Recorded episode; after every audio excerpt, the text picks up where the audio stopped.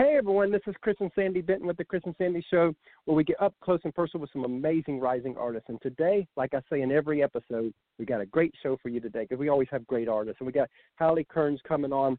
She's done some great things. She's doing some great things. We love her music, and we're looking forward to hearing parts of her story and talking some music. So, Halle, are you here? I am. Thanks for having me, guys. How are you oh, doing Oh, thank today? you for being here. I'm sorry. What did you say? So, how are you? How are you doing today? Oh, I'm great. Thank you for asking. How are you guys doing? Doing good. Doing good. So, so I always like to get started with the big elephant that's in the room. How is COVID affecting you right now? Hmm. Yeah, it had to be talked about, right? um, it at first was kind of.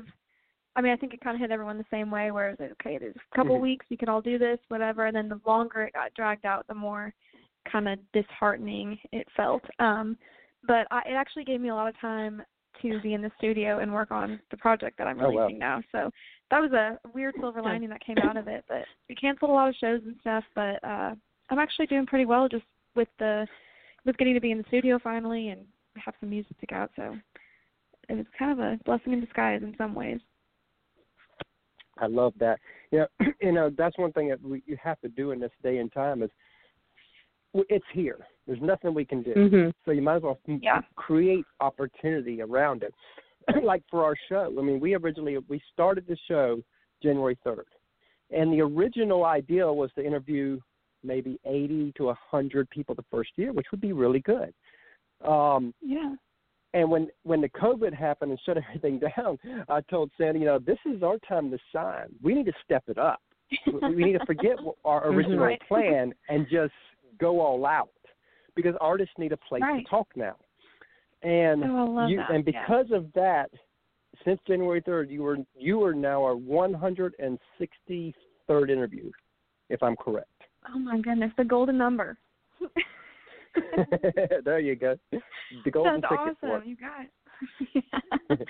no, that's so cool. That's really awesome. You're able to like use that platform and help out artists. You know, because I think everyone's kind of struggling for that um inability to perform right now, and it's just been it's been tough. So that's cool. You're giving people a place to go talk about what they're doing and uh just a little bit of a and tell a know? little piece of their story. Right, right. So as we get started here, um, tell everybody a little bit of who you are, where you're from, and kind of an overview of you. Absolutely, yeah. Like like you said, my name is Halle Kearns. I'm from uh, Columbia, Missouri originally, and then uh, I'm in Nashville now after a long uh four years. I I moved Mhm. from Columbia, uh, lived there for 18 years, and then moved to Kansas City Oh, for wow. four, and I played um I think around 300 shows in that time, just around Missouri Oh, wow. and Kansas and parts of Oklahoma and all that. And uh the whole time in the back of my mind, I was like, I need to get to Nashville, need to get to Nashville, and um finally made the move in March 2018, and it's been really, really great ever since. Gotten to you know all the writing scene and that kind of stuff. So it's um Yeah, we're been a planning long on journey. actually moving to. Yeah, next year we're planning on moving to Nashville ourselves, Yes. no wait, where are you all out of right now? Savannah, Georgia. Oh, great. Oh my gosh, you're gonna love it so much. I've never met anyone who's moved there and that they regret it. So pumped for you guys. I think that may be the problem that Nashville's having because you know now bef- it's probably a little different now because of the COVID, but before the COVID, oh, around a hundred people a day was moving to the Nashville area, and from what I understand, that. not many people are the leaving. Traffic shows that. and not Yeah, many yeah. people are leaving. So it's like you're Yeah. really Yeah, benefiting it's by just too 100 people a day. Yep. Mhm. Absolutely, and you could feel that every day. It's just growing and growing. COVID really did just uh, kind of take a lot of that momentum out of it, but it was kind of eerie, you know, Mhm. driving around during, especially like the whenever it was extreme lockdown, kind of that sort of first few weeks. It was Mhm. weird being out on the highway and you know, especially at like five o'clock you're the only no car. traffic. You're like, this is this is Yes. a ghost town. It's freaky. Where'd everyone go? yes, it's the same way This will here be the- during that time period. This will be the year to talk Yeah. about. I, you know, five years, ten years, twenty years down the road, we're gonna all be looking back and telling kids and grandkids and all that. You should have seen 2020. Yes. Everyone wore masks everywhere. Like, no way. It's crazy. It is crazy. I've never seen anything like it. so I always like to start out light before we really dig deep. Um, what are some hobbies you like to you, you like outside of music? Ooh, that's a great question. Um, I love just I'm such an extroverted person, so I love to do anything around people, whatever that may be. Like whether that's I love being outside, so hiking and just exploring nature. I love to travel so so so much. So if I have like a few days off and I can have time for a road trip, I'm gonna take it. Like love being in the car, love driving. Mhm. Um I my whole life is kind of music right now, but um whenever I do get like a moment off, I love to come home and see my family in Missouri. It's about a six and a half hour drive from Nashville now, so I come home a lot and see them and um just anything to do with friends or family. I just want to be around people all the time. So, Hmm. Uh, yeah, Especially right one now. of my. Yeah. Oh my gosh, no kidding. It's just I, I know I'm not. I, quarantine is an extrovert's personal hell. I think because I was I'm good with a little bit of alone Yeah. time and you know some some time to reflect or whatever. But oh my gosh, it drove me absolutely crazy just not being able to see people and but So what would you say is quirky about you? hmm. It's an interesting question. we get interesting. I mean, I feel like too. most of who I am is that way. Um Oh wow. I I like to um I don't think I hold back my personality very Mhm. often. Like I I just kind of weird and dorky and I've always been that way. like I like to let that shine no matter what and I I catch myself saying things a lot of the time like, did that just come out of my mouth? Like just I'm sure you're gonna hear some of it on here. I'll just put my foot in my mouth and be like, Yeah, that was not the thing to say but I don't know. There's so many weird quirks. I know we all have them and stuff, but oh, this is You know, kind my of wife my Sandy, biggest fear in the entire she- world is moths. Oh, sorry, what'd you say? Oh wow. I was saying my wife Sandy, she has So to weird. calm me down a lot of times because I'm over the oh, top Oh, and yeah. I can be over the top. He is. And and there are many times where she has to pull me off the walls. that sounds like a good balance, though. yeah. so at what age did you know um that you could make this a career? Not not the age where you wanted um to do music, but at what age did you say, look in the mirror and you kind of said, you know what, this could actually be a career for me? Mm, I was about 16. So uh I was a junior in high school, and everyone started looking at colleges and Mhm. talking about what those next steps were. And that music was really the only thing that I was extremely passionate about. It's something that I knew I wanted to do hmm for the rest of my life if possible. So that was kind of when I started applying um all that I had known and like just looking deeper into what that took to make that happen and um that's when I started having conversations with my dad about those next steps and how to even go about that kind of thing, which still figuring that out. Um but yeah, I think about sixteen, junior high school is when I finally decided like I'm not gonna go to college and I'm gonna pursue music full time. Love that because you know sometimes parents have a lot of control over kids. They're like, oh no, you can't do Mhm. go that route. That route is too tough, or you won't make it, and all this. And Mhm. and sometimes parent sometimes kids will back away from that passion that they strive for because of other Yes. people. Absolutely. And I think if they have that in them, that kind of drive or creativity to want to do something kind of out of the Mhm. norm, then that's not going to go away whether the answer is yes or no from someone. And I think my dad really understood that um when we started having those conversations just he's always been, you know, very pushing the creative side of things and loves doing Oh, things wow. outside the box. So um he was so on board with it and but I do Yeah. see that from a lot of people like, Oh, I wanted to do music but my mom made me go to college and or my mom told me I needed to go to medical school or you know whatever it is and it Mhm. the the desire that they have never goes away and it's still you know whether it's Yep. a few years later like oh Mhm. okay I wish I didn't go to college because now I'm pursuing it and I lost that time or oh I always wonder what could have Mhm. been it's just kind of Uh-huh. a bummer because like oh if you maybe if you had a different crowd around you or something it could have been a different story but yeah so And I'm always all about it- what- pushing people to just try you know Yeah, exactly. At least go for it. And what makes it more sad, I've got friends of mine that are say 10, 15 years in their career. So they they they went to college, they're in their careers, and they're miserable. And you sit down with them, and not all will admit this, but and and of course there's always exceptions, but there's a lot of people that fit this. And you sit down with them, and you're like, man, you've got this great, you got this great life, you got this great family, you got this amazing career, and they're like, oh, well, well, nope, that's the problem, the career. I'm like, what, what do you mean the career is the problem? You went to six or eight years of college for that career. Yeah. Ain't it a passion? And they're like, well, to be honest, I had a different passion, but my parents, my guidance counselor, my friends, whoever, mm-hmm. said, no, that won't make money. I need to go where money is. And now they are like yep. completely miserable 15 years in their career. Yep, absolutely. And sometimes it's not even, sometimes it's just the pressure of society too that, you know, you feel like kind of an outsider. I know I did. Like all my friends. Mm-hmm. I was I'm from a college town, Columbia, Missouri, where Mizzou is.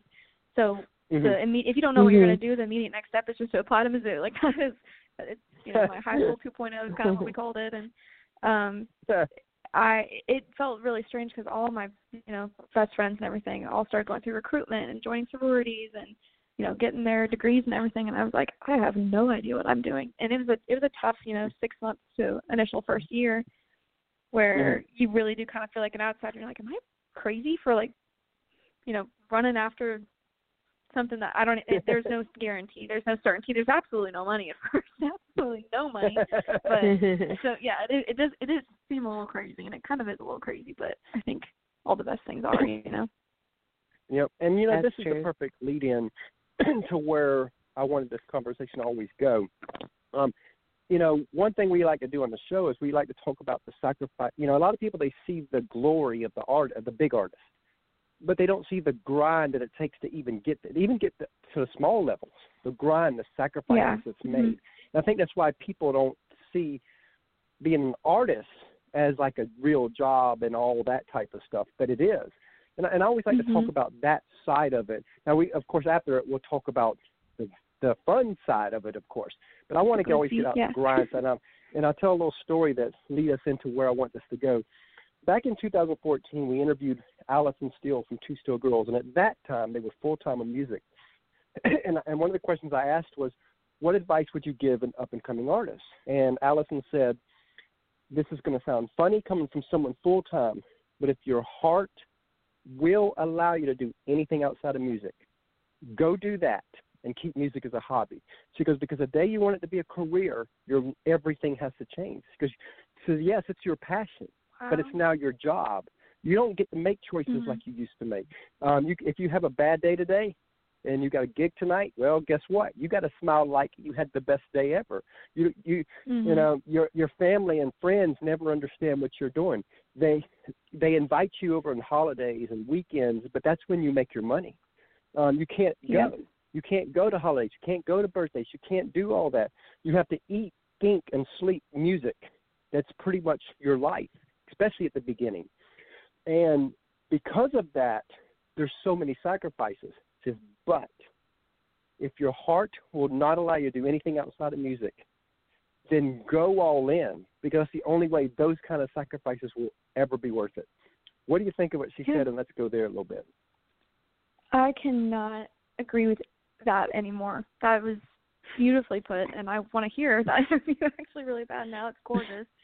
yeah, I have said that all along. You know, I've been asked over and over, like, so if this doesn't work out, like, what's Plan B? And I'm like, there is not a Plan B because this is gonna work out. You know, I I I Mm. think Plan B is what makes Plan A fail, and I don't want a backup plan Yep. because I'm just gonna if I fail at this, then I'm gonna reinvent, you know, how I go about it and just try again and keep Yeah. doing that until something clicks. Yeah. This is the only thing I want to do, and that's that's why you know people are like, well, you can go to college and get a music degree, and I'm like, yeah, I could, and that's awesome. There's no shame in that at all, but I want to perform. I want to write songs, and I don't need a degree to do that. And, and it Yeah. I it, it just felt like a distraction and all I've wanted to do is just pursue pursue like be in it, you know, fully submersed Mhm. in the industry and then Yeah. performing and all these yeah. So I completely agree with what she's saying and I actually love that a lot and I think that's great advice for anyone who.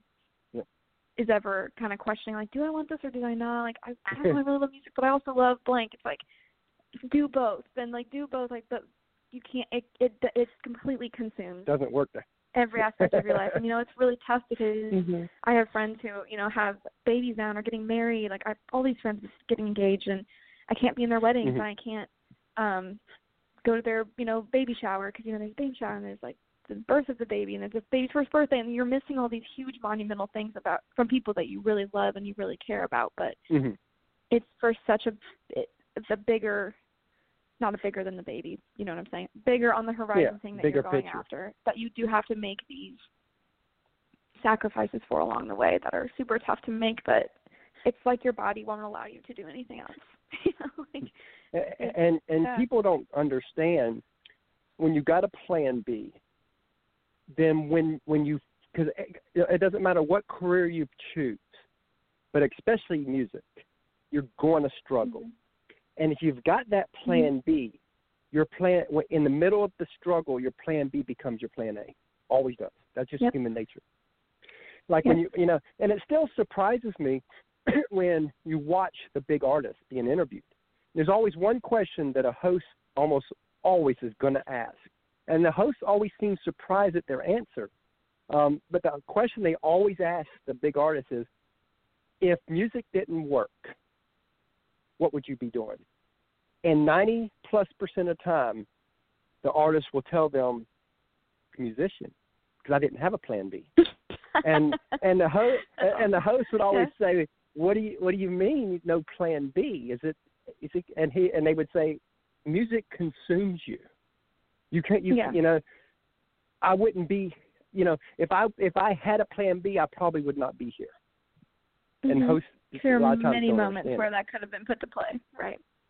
Right. So many moments So, where you're like, you know- oh, Plan A doesn't feel like it's working at all. Plan B sounds a lot easier and nicer to me, my soul. and plan But, B is yeah. always easy. Absolutely.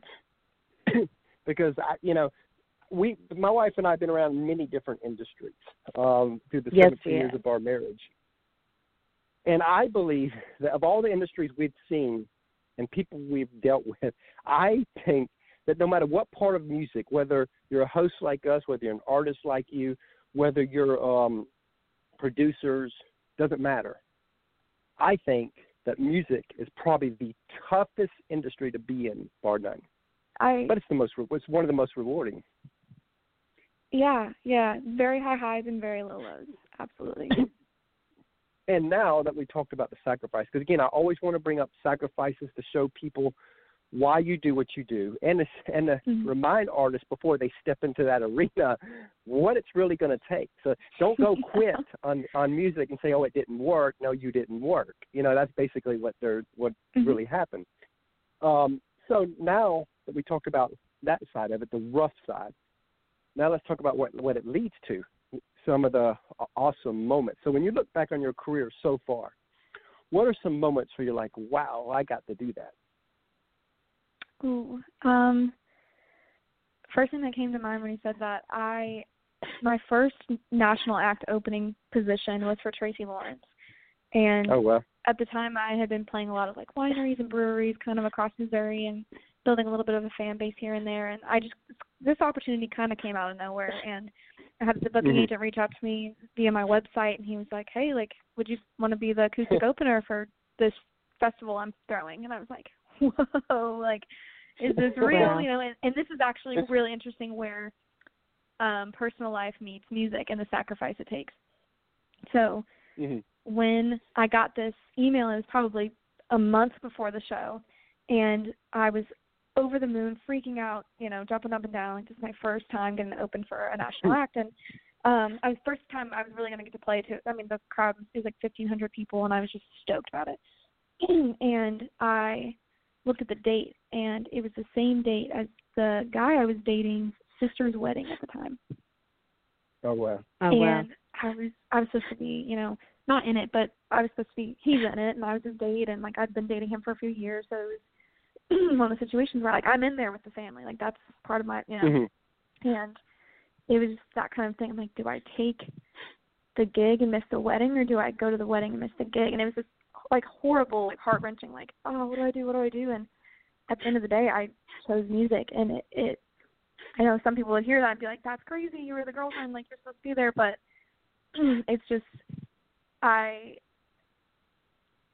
it's what I want for the rest of my life. You know what I mean? And it's Yeah. Mhm. it's an opportunity that I feel like I couldn't pass up and it I feel like I made the right decision and it was just but it was all that aside, that that was kind of the struggle part, you know, it was a horribly hard decision Yeah. and I had stomach aches about it and all that kind of stuff, but I knew at the end of the day like this is the thing that I want forever for me, selfishly and um just to make out of my life. So and then I got up on that stage and it was the coolest show. I, I got like this golden hour sunset slot, you know, in this outside arena playing to like fifteen hundred people and some people like Wow. drove all the way out from my hometown and I got to see all them standing Oh, out wow. there and it was just the coolest show ever and Mhm. um I had a merch table up, my merch just came in and uh signing autographs afterwards. It was just the coolest moment and it felt like a huge payoff from grinding and playing these like kind of little gigs, just acoustic and lugging my equipment everywhere and always just Mhm. Mhm. you know, just really grinding like it felt like a grind and then this show really felt like a payoff moment and it was really, really neat. Really neat. Love that because again, you know, we you never know what stories people are going to share on the show, and we love stories like that because again, it it shows that that yes, they you know, like I remember when uh, one of the artists said, the glory part people don't get the glory parts um are in are like spotty. The grind is every day, but you but Mhm. that grind makes the gloriness you where you enjoy it more. Definitely. That's such a good way to put it. You know, you're just you know, okay, this is kind of a weird way to put it, but you ever like Mhm. cry really something like really breaks your heart and it makes you just cry so hard and you're just hurting and then something randomly makes you laugh in the middle of that cry and or like you know you're kind of Yeah. getting done crying or whatever and like something makes you laugh and it's so much funnier than it normally would have been just because you've been so sad like in the past you know however long and then something made you laugh to Mhm. break that cry up and you're just laughing way too Yeah. hard at something that's not that funny it's kind of like that like in a weird Yeah. twisted up way like where you're kind of like grinding it and it's a fun grind like i'm not complaining about it it's but it is Yeah. a grind it's work it is a Mhm. business it's you have to do a lot of kind of tedious things and a lot of just uh, dragging through the mud to get to where you want to go and then you have these little highlight moments and they're so Mhm. euphoric because you know you've worked so hard for them and that's what it's all about is those moments and and as Mhm. you grow bigger you'll get more of those moments but as you know mm-hmm. but it makes everything just But it's more in the worthwhile and you know yeah hmm you know is there any other moments that kind of bring that you think of right now right off the back that was wow Definitely. Uh, I have. So I also got to play my hometown venue. It's called the Blue Note in Columbia, Missouri, and I grew up going to all my shows there. You know, I've seen like Thomas Rhett Mhm. there, Luke Combs. I've seen Kelsea Ballerini, everyone at that venue, and I got the opportunity to open up there for Eli Young Band. I think was my first show there. Um, but it was wow. actually the night after Luke Combs played, and so I was like, "Oh my gosh, I'm the first person to step on stage after Luke finished his set." Like, you know, it was just kind of this cool, like, Uh, full circle moment where I was like, ah, and they, just getting to play to a crowd of all hometown faces and uh people who've been. I mean, I've had, I've been at this for like five years now, and I just put music out last Friday. You know, so that was a really cool mhm. Mhm. um thing to be able to bring people out to these shows, and they know the words to my songs even though they're not anywhere to download yet, and oh wow um singing to a sold out crowd in my hometown. It was just a really, really, really cool moment.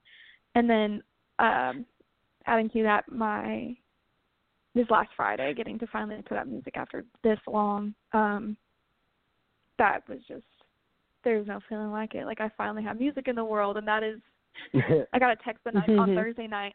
Someone said, I just want you to think about this for a second. This is the last day of your life that you're not going to have music in the world for people to hear. This is the last day of your entire life, no matter what. I was like, oh my gosh, you just freaked me out so much more. if I wasn't anxious before, I am now. but it's, it's, yeah, those are really, really, they're making me smile right now. I just, those are really special moments to me. And yeah it's perfect time to take a quick commercial break and play your song pick me up how's that sound Perfect. Yes, that sounds great. Thank you. all right and just hang on the line and after that we'll talk about the song Sounds good. Thanks. all right Hey everyone, we have partnered with another great podcast called the Sports Guys Podcast. You can find them over at thesportsguyspodcast.com. The Sports Guys Podcast is a sports and country music podcast hosted by Brandon, Nick, and Andy. They cover sports on a state, regional, and national level with many of the biggest names in the sports industry. The Sports Guys also host a Backstage Pass music segment where they go behind the scenes and talk with some of the biggest artists in country music, everything from Texas country, Americana, as well as Nashville artists. The Backstage Pass provides a more in depth look at the musicians' rise in music as they talk about their career and tell stories about their music to share with their fans. Many of the same guests will be appearing on our show as well. Again, you can find them over at thesportsguyspodcast.com. It's a grand slam of sports and music. Please go over and check them out.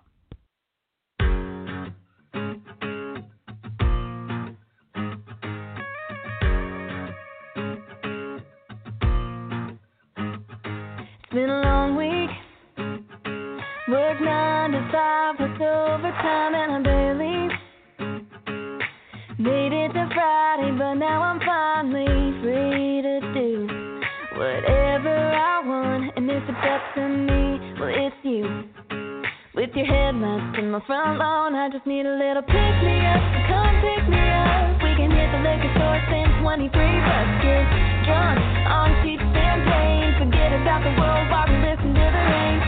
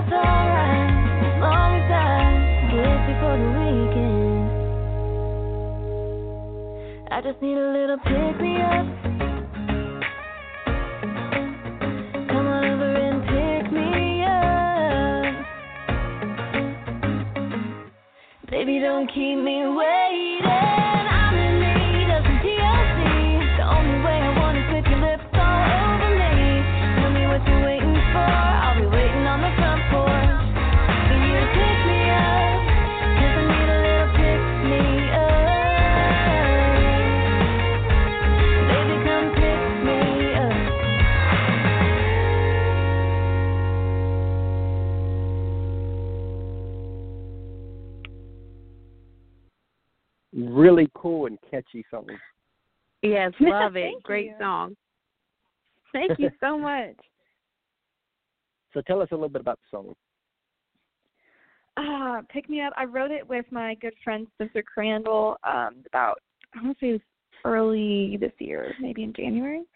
Um, but I came to him with this idea, and I was like, I have this pick me up kind of hooky idea.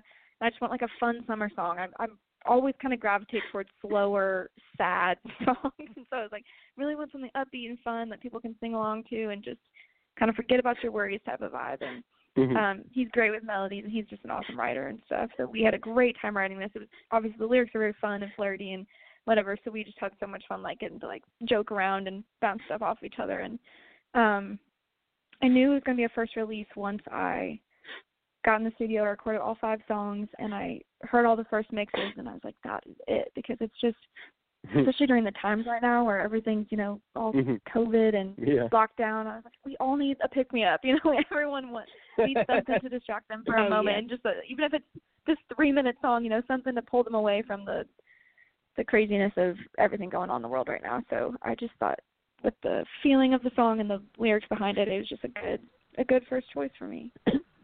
Yeah.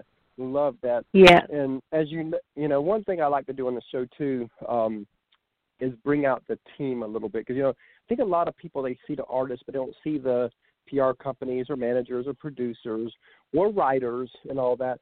They see just the Mhm. artist, and I don't think the behind the scenes people ever get enough recognition because they do a lot to keep not agree more. artists afloat. So we always like to allow the artist to take one or two minutes to kind of just introduce your team and tell us about your team that helps you be who you are. I love that. Um, this is actually funny. My dad uh, and I went whenever I first visited Nashville. I was 16 years old, and we went into the Mhm. Country Music Hall of Fame, and there was the Taylor Swift exhibit. we were checking it out, and uh, there were all these little bobbleheads, and in the middle of it was Taylor Swift. It was a little Taylor Swift bobblehead, and then there were probably 50 bobbleheads all around her Mhm. with all of the different labels of like, you know, videographer, manager, assistant manager, director, like all like all these cr- like and it was all these bobbleheads that made up Taylor Swift. You Yeah. know, that made Taylor Swift be able to be the Oh, artist wow. Taylor Swift is. And it was it was so cool. My dad always refers to okay, well what bobblehead do we need for that? What's the bobblehead here? But you know that's still what we refer to. That's that's funny you said that, but I'm gonna explain my bobbleheads now to y'all. so um I am an independent artist. I'm not working with any management or label or anything yet, but I uh have a creative director who's incredibly talented. She's made all the visuals come to life on this project. Um she, her name is Cece Mule.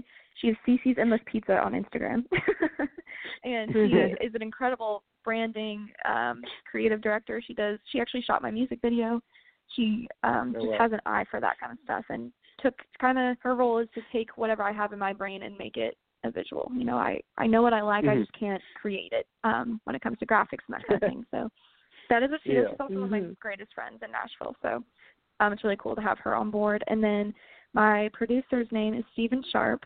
He is the kindest, sweetest soul in the world and did everything. He was so patient with me. It was my first recording experience. Um and he just sat with me for way longer than he should have in the studio and like explained things step by step so I didn't feel overwhelmed or like I was getting, you know, Yeah. like just thrown through the ringer. He was just letting me um learn and really make it my project and make sure all these sounds are what I wanted and um that was really great. He's so talented and then Adam Lester mixed and mastered it. Um and he also played guitar on it, so that was great too. He's Oh, wow. very, very talented. And then uh who else? we have um, my good friend Sierra Porter and London Kearns, who is my sister. They shot the music video as well with Cece, and that will be out in about two weeks, I think, which is super exciting. And then I have a guy named Craig Brooks who is doing PR for me, who is just a dear friend of mine as well, and he's kind of jumping on board just because he wants to, and he's incredible. So No, uh, yeah, I have a lot of really good people around me right now. So what does your parents think of what all is happening right now?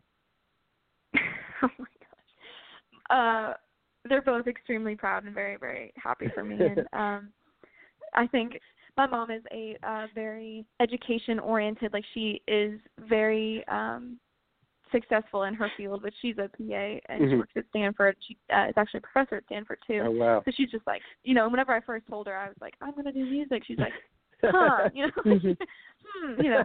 Uh, but the more this has gone on, the more excited she's gotten, and definitely understanding it a lot better. It's just, um, and then my dad's always been, you know, a number one fan and so supportive of it. And he, I think he gets more excited to watch my streams and everything than I do sometimes. Just, just he's always involved. talking And, about- um, since it sounds like your dad is like real since it sounds like your dad's like really into this tell us a dad story where and I'm, i know that he probably goes above and beyond all the time but tell us a story Yeah. where he went above and beyond and you're like wow he gets this is my passion oh my gosh, it's a daily thing. Um, I would think. Okay, I have a good one. So I, I, like I said, played around 300. I want to say 300 shows in like a four-year span, living in Kansas City, and I think it's safe to say he made it to 85% of those. I would say that's Oh, a wow. fair number. And I'm talking, I would play one show up north in Missouri and drive three hours and play one mid Missouri. Like he and he would just, you know, either drive with me or come meet me somewhere. And um, but he was following me around like crazy. He was my roadie, was what we called him whenever I was doing all that. And again, like it wasn't like he was doing anything crazy. He would help us set up a little bit and that kind of stuff after he learned the ropes and everything. But he really was just coming to cheer me on and just to be a part of it. And he's seriously been there since day one, just hustling right next to me. And um he one time I played a 20 minute show opening for William Michael Morgan in Southern Missouri. It was in St. James, so I think it was. It's about two and a half, two hours forty five minutes from Kansas City where he lives. He drove all the way there by himself, watched my 20 minute set, and had to make it back that night and drove all the way back home. Oh just, wow. just came to surprise me and watched me for the 20 minutes and then head out again. Like he didn't even take a reply or anything. It was just he just he really is you know the number one supporter. And actually, that my next song um is called Shoes to Fill, and it's all about him. That's the next release. Oh wow. Oh, and awesome. you know, we, consider our, you know, we see you're big in the family. We our show is a family affair too, and we always Yeah. let our. We kind of have a third co-host, you could say. Our eight-year-old little boy. We always let him come on and ask No one way. question to each artist. And Oh, we, we've got a 17 month. You know, we got a 17 month old daughter too, and when she gets old enough, Oh, we'll be plugging her in too. Yeah. Thanks. She starts So mumbling little Sandy's words. I love it. That is so great. I love that so much. so Sandy's about All to right, here's, here's Christopher with his question. What's your name? Okay, great. Hi, Holly. What's your favorite food? Hi, Christopher. It's Christopher, right? Is that what you said? Yeah. It's nice Yep. to meet you. Uh, my favorite food. Hmm. You know, I think I have to go with crab legs. Hmm. Just super weird, but I get them every Christmas. We go to the beach every Christmas to celebrate, and we do Christmas Eve crab leg for dinner, and it's just Oh, a wow. specialty, and I love it. What's your favorite what's food, Christopher? Yep. Uh, pizza. Pizza. Okay, that's a classic. That's a great answer. he could he, he could Bye. eat pizza all day long. Thanks. he comes and goes Bye. quick. he just went popping. Yeah, he's quick. Yep, we're Oh, training that. him. That is a cute thing. yeah, he's Future got to be on almost every show with us. That's the best idea. I love that. He'll love looking back at that one day too. Oh yeah. Oh yeah, and and what's funny is sometimes um a person will be doing a live or like if they do a live takeover on one of our pages um after we've done the show, they'll talk about the interview. And then they always say, and I know Little Chris's favorite food is pizza. And so, so all these artists know him. Yeah. I always I kind of joke and say he's our secret weapon for our show. He is. It's like a little, a little good token. Like, yeah, it's so great. The secret sauce. So is he Chris So- Jr.? Is that Mhm. right? Yep. Yeah, he's a Chris Awesome. Jr. He wants to be different than Daddy, so he wants to be called Christopher. Cute. Oh, I love it. so, so if you could co-write with anyone, dead or alive, who would it be, and what would you want to write about? Oh my gosh, that is. Ooh, it's a big one. Um, I absolutely love Jason Mraz. I always have. I've listened to him forever and ever, and I love his songwriting style and just for conversational in his lyrics, or he can be very um kind of conceptual, just with. I I just love what he does and his um phrasing abilities and everything. I think it'd be really cool to write with him. I just would love to collaborate with him in general. But Sean McConnell's another one, a little closer to my genre. Um Yeah. he is out of Texas, I think originally, but in Nashville now and just such an incredible songwriter too. His lyrics just Right. kill me. So those two. That is love that. So, um, staying on songwriting real quick, is there a song? I mean, just put, you probably heard a lot, so just think of whatever first comes to your mind. What's a song out there that you've heard and you're like, I wish I wrote that? Mm, the first thing that popped into my mind was House That Built Me, Miranda Lambert. A lot of people pick that one. Yes, that is yeah, a great 'cause it is song. just the song. You know, it is like yeah. the song. Such a good one. Um, do you know that song actually took ten years to finally get cut by her? Oh wow. oh wow. Didn't was know written that. about that ten years. It was pitched to like every single artist out there before she Mhm. finally took that song and was like, "Hey, I want it." ah, When the it right comes to artist got songwriting, it. when it comes to songwriting, you just never know. Like I remember the story with um where a guy was on stage singing his song, and a guy in the audience comes up to him afterwards, and you, you may recognize the story in a minute, but I'll tell who afterwards. But he comes up to the guy and says, "I'm in Nashville. I'm here to get signed, and when I get signed, I want that. I want to cut that song." Little did that guy know that that was Garth Brooks, and the song was "The Dance." yeah, And- he could have any song he and- wants forever. and and, and uh, from what I understand, that that guy who wrote that has has done many songs now for Garth because that was the first major song of Garth. You know, yeah, and he and he held true to his word when he got signed. That was the song he cut. wow. Oh, that's so cool. I've never heard that story. I love that. You just never again as a songwriter, eh, you know. And sometimes when you watch people on Facebook, Uh, you know, you always hear people say, "This is my song. Nobody's getting that." And, and I'm thinking, well, you might not ever have it heard out there. Yeah. you know, I think it's. Right. I mean, I mean, if a Garth or a Kenny Chesney or a Miranda or a Blake says they like that song, you better just say, "Okay." You say yes sir or yes ma'am, and you hand it over. Yeah.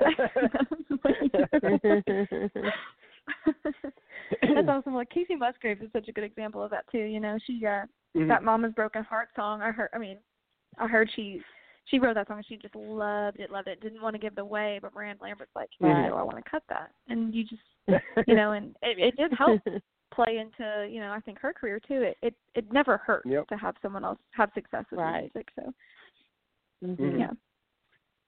Yeah, and a lot of times that's what takes people off is their songwriting first, and then they become the artist. Right. Yep.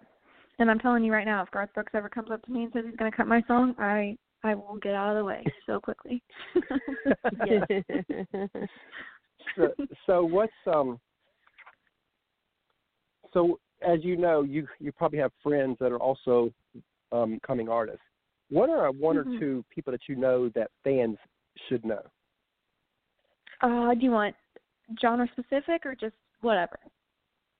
you know just a Like couple country people artists you know that that pe- that people should, it, it doesn't matter what genre just you know yeah. Any Okay. should know. Um, my one of my best friends in town. Her name is Stephanie Colvin. She goes by Steph. She's a pop artist.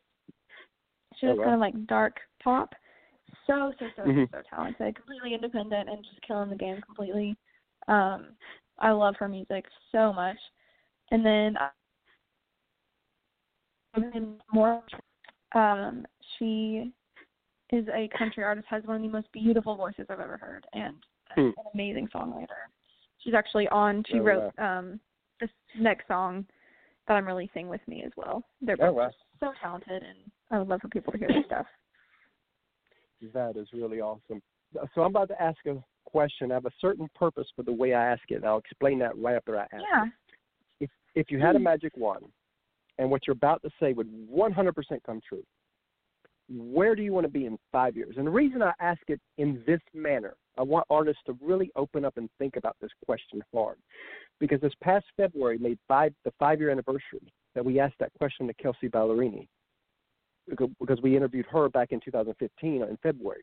Mhm. And the answer she gave us back then is pretty much how she's living right now. I mean, you couldn't have got a more perfect Wow. answer back then versus where she is Mhm. now. She knew where she was going.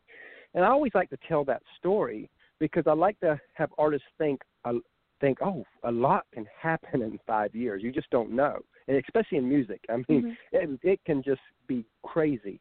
Um, so, if all bets were off and it would come true, where do you want to be in five years? Oh wow! I want to be touring, headlining a. I want to be headlining my own massive worldwide tour. and I want to have That's awesome.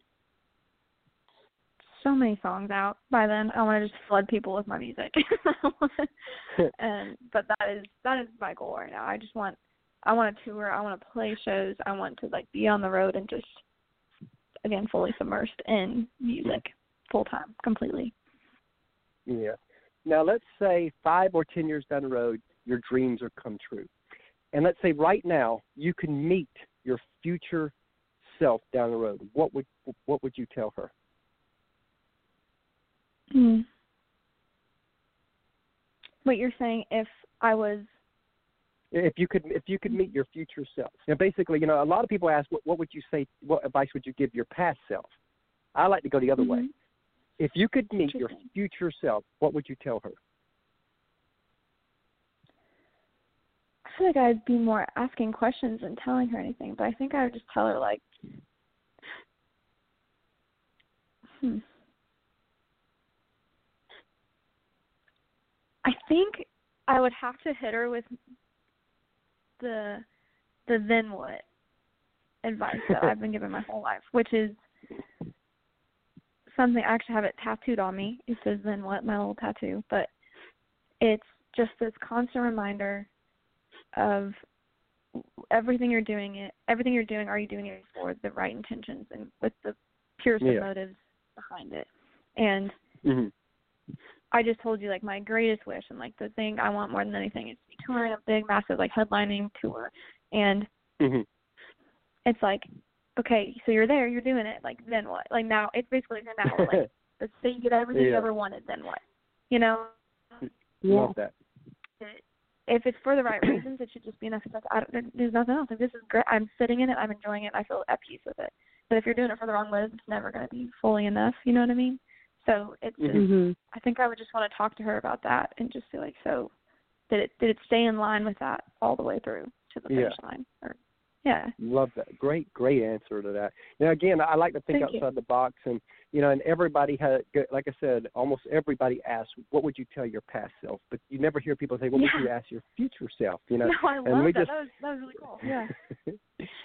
so, let's say you have a I want to check her a little bit, and be like, hey, is your head There still you go. the same size? You know. Like, there you go. Um, um, so let's say that you had a friend of yours, and let's say you heard him or her sing, and let's say they got something special. You just you can tell. And let's be and let's say that they've gotten on stage. They they played maybe thirty shows, so they're still getting their feet wet on that side of it. But they've gotten on stage, and they got what every artist says that stage bug where they're looking over the crowd. The crowd's cheering, and they just know they're in the right place. And they come to you and they say, Halle, I feel like I'm supposed to do this with the rest of my life.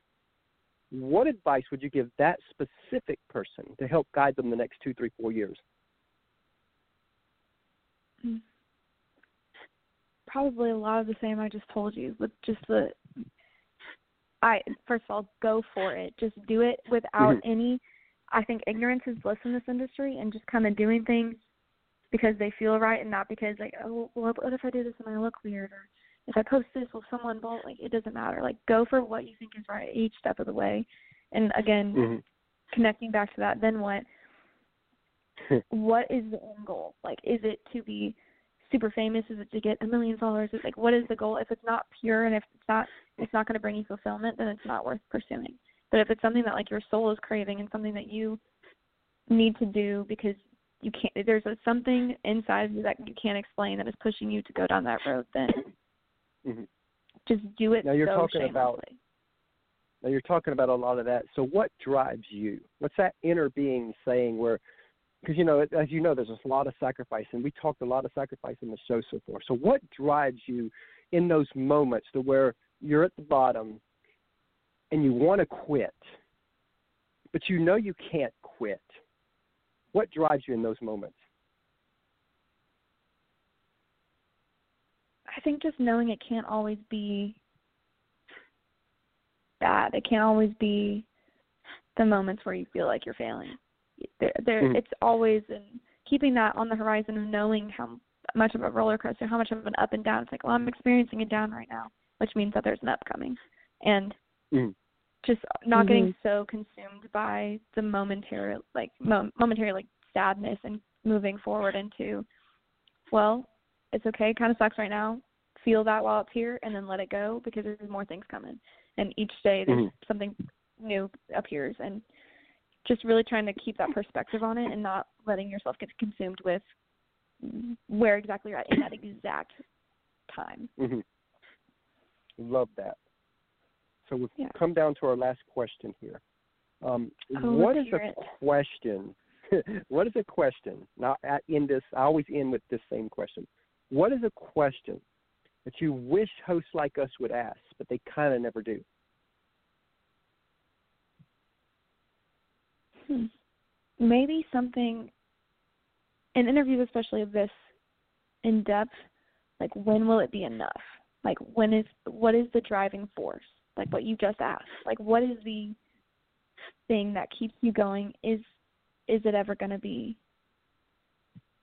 Is is what you're going for something that can you can obtain, or is it just this hamster wheel kind of thing? You know, I I think what you just asked is actually like the perfect question. I wish more people would talk.